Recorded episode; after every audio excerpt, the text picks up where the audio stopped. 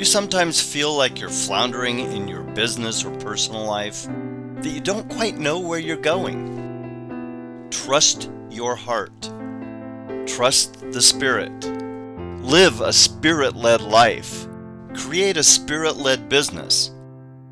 That's the title of a practical guide by Marnie Pehrson Kuhns, a Christian mom of six, based on her 30 years of in home experience. These podcasts from Marnie will give you insight into trusting your heart, trusting the Spirit to give you direction not only in your business, but in your entire life. Check out Marnie's Spirit Led Life podcast, book, and free masterclass at trustyourheartseries.com. Welcome back to the Spirit Led Life podcast. We've been talking about the Spirit, how to get more in tune with it, what it sounds like, and how to minimize the distractions that can keep you from hearing that still small voice. Today, I want to talk about something else that gets in the way of our ability to hear the Spirit and act on it, and that is ourselves. Now, when I say it's ourselves, it's not that there's anything wrong with you. I believe you're created perfect. God created you the way that He wanted you to be, and everything is for a reason. You're perfectly created by a divine creator. The challenge is most of us are not living how God created us to be. We have morphed into something else. We've had upbringing that has changed us. We've had job experiences, life circumstances, relationships, traumas, all kinds of things throughout the course of our lives that draw us away from that core being that God created us to be when He sent us here as a little baby in our mother's womb. I'll give you a little bit of my background and my story as a young mother to give you an example of this. I talked about in the first episode how I got started in my business to stay home with my kids. The challenge was that with the stress to make money, to make ends meet, to provide for the family, I quickly became a workaholic because I just felt like, okay, I'm not making enough money here. I got to work harder. I got to get more done. I got to work more hours. And my family, frankly, took a back seat to my work because I was under the stress of providing for my family. So I thought I was putting my family first. I'm trying to provide for them, keep a roof over their heads, make sure they have clothes and food and all the things they need. And to do that, I've got to work my butt off. I ended up taking on work that I could do, but I really didn't enjoy. I got into doing some really tedious programming work, and I'm good at that. But it also is not my sweet spot. The first clue to this was in the early 90s when a coach asked me to take the DISC personality test. It gives you two scores one, who you're created to be, who you naturally would want to be, and the other one is your adapted score, what you've adapted to be. On this test, there's the C in the test is this critical thinking, detail oriented aspect of your personality. That aspect of my personality is normally really low. I'm not a high consistency person. I don't like details. And yet I had adapted till this score was way almost at the top of the chart. It had gone way up. So I took my score to a good friend of mine, and she had a contact, a professional who knew all about the DISC test.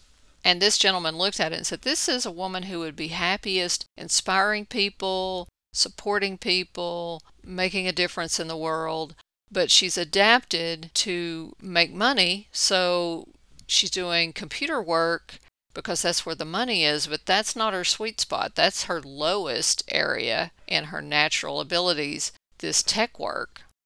And so when I heard this, I thought, oh man, I really would rather be inspiring people. I really would be happier interacting with people and helping them achieve their dreams and all this other stuff. But I'm stuck here programming. I decided at that point that I wanted to eventually get to where I was doing what I really, really loved and enjoyed. And over time, it didn't happen overnight. I gradually started integrating this aspect of myself that I really enjoyed into who I was and into my work. So this was mid 90s maybe when I did this. And by 2000, I had started an inspirational website, was writing articles that inspire people. This led me to meeting some really cool mentors and I got more into self help and mindset and energy work and different things like that where I can help people work through the junk inside their heads, the things that keep them blocked. I enjoy inspiring people. This podcast is an outgrowth of that journey. But here's the thing when I was back in that workaholic mom stage of things, doing tedious work, I would get headaches, I would be irritable, I'd be more snippy with my kids or my husband or anyone like that. I just didn't have the patience that I do now. I have six children. The first three were predominantly raised during this period when I was a workaholic mom. They had a completely different mother than the second three. I have girl, boy, boy, girl, boy, boy, and I always say God gave me a do over because the second three got a much calmer mom, and it shows up in their ability to navigate life they are less stressed, less anxious, less prone to beat themselves up over needless things. They have positive thoughts in their mind about themselves. And that difference is so night and day to me, and it's because of who I was as a mother and what I brought. Me not being myself made them not be themselves. And when I was myself, it gave them permission to be themselves as a mother, not trying to be someone you're not is so important, not only for yourself and your own happiness, but also for your children. We all have our journey. We're all learning this lesson of how to really be ourselves instead of trying to be someone we're not. Uh, my mother was very authoritative and she was brilliant at it. She could stay calm. She never lost her temper but you did what she told you to do. You knew to do that, you know, and we were well behaved.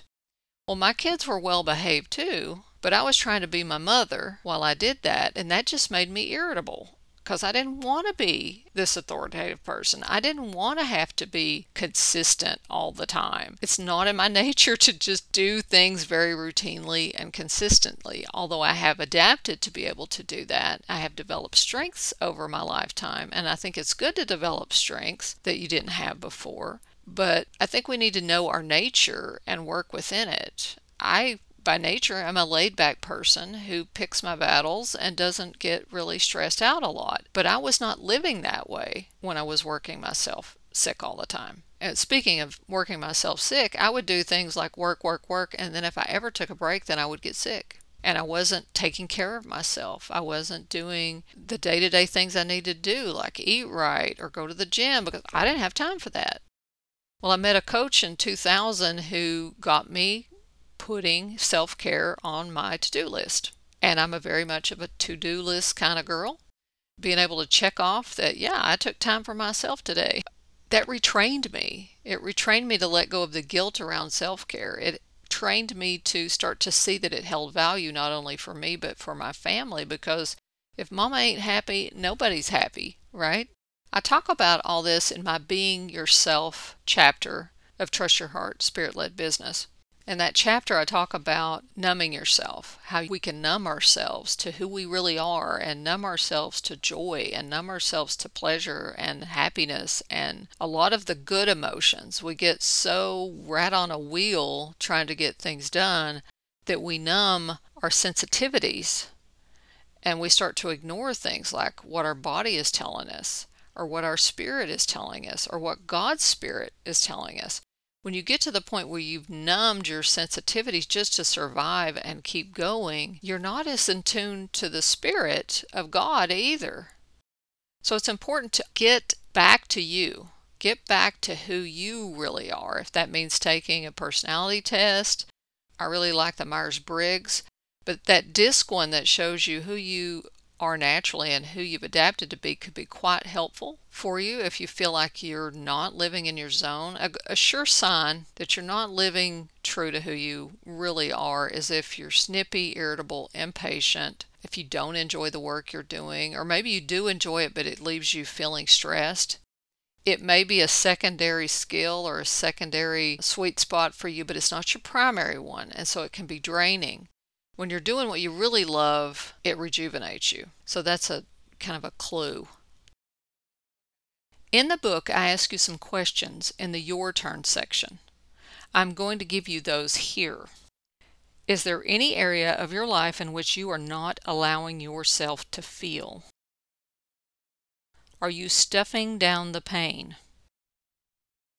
Are you allowing yourself to experience happiness and joy?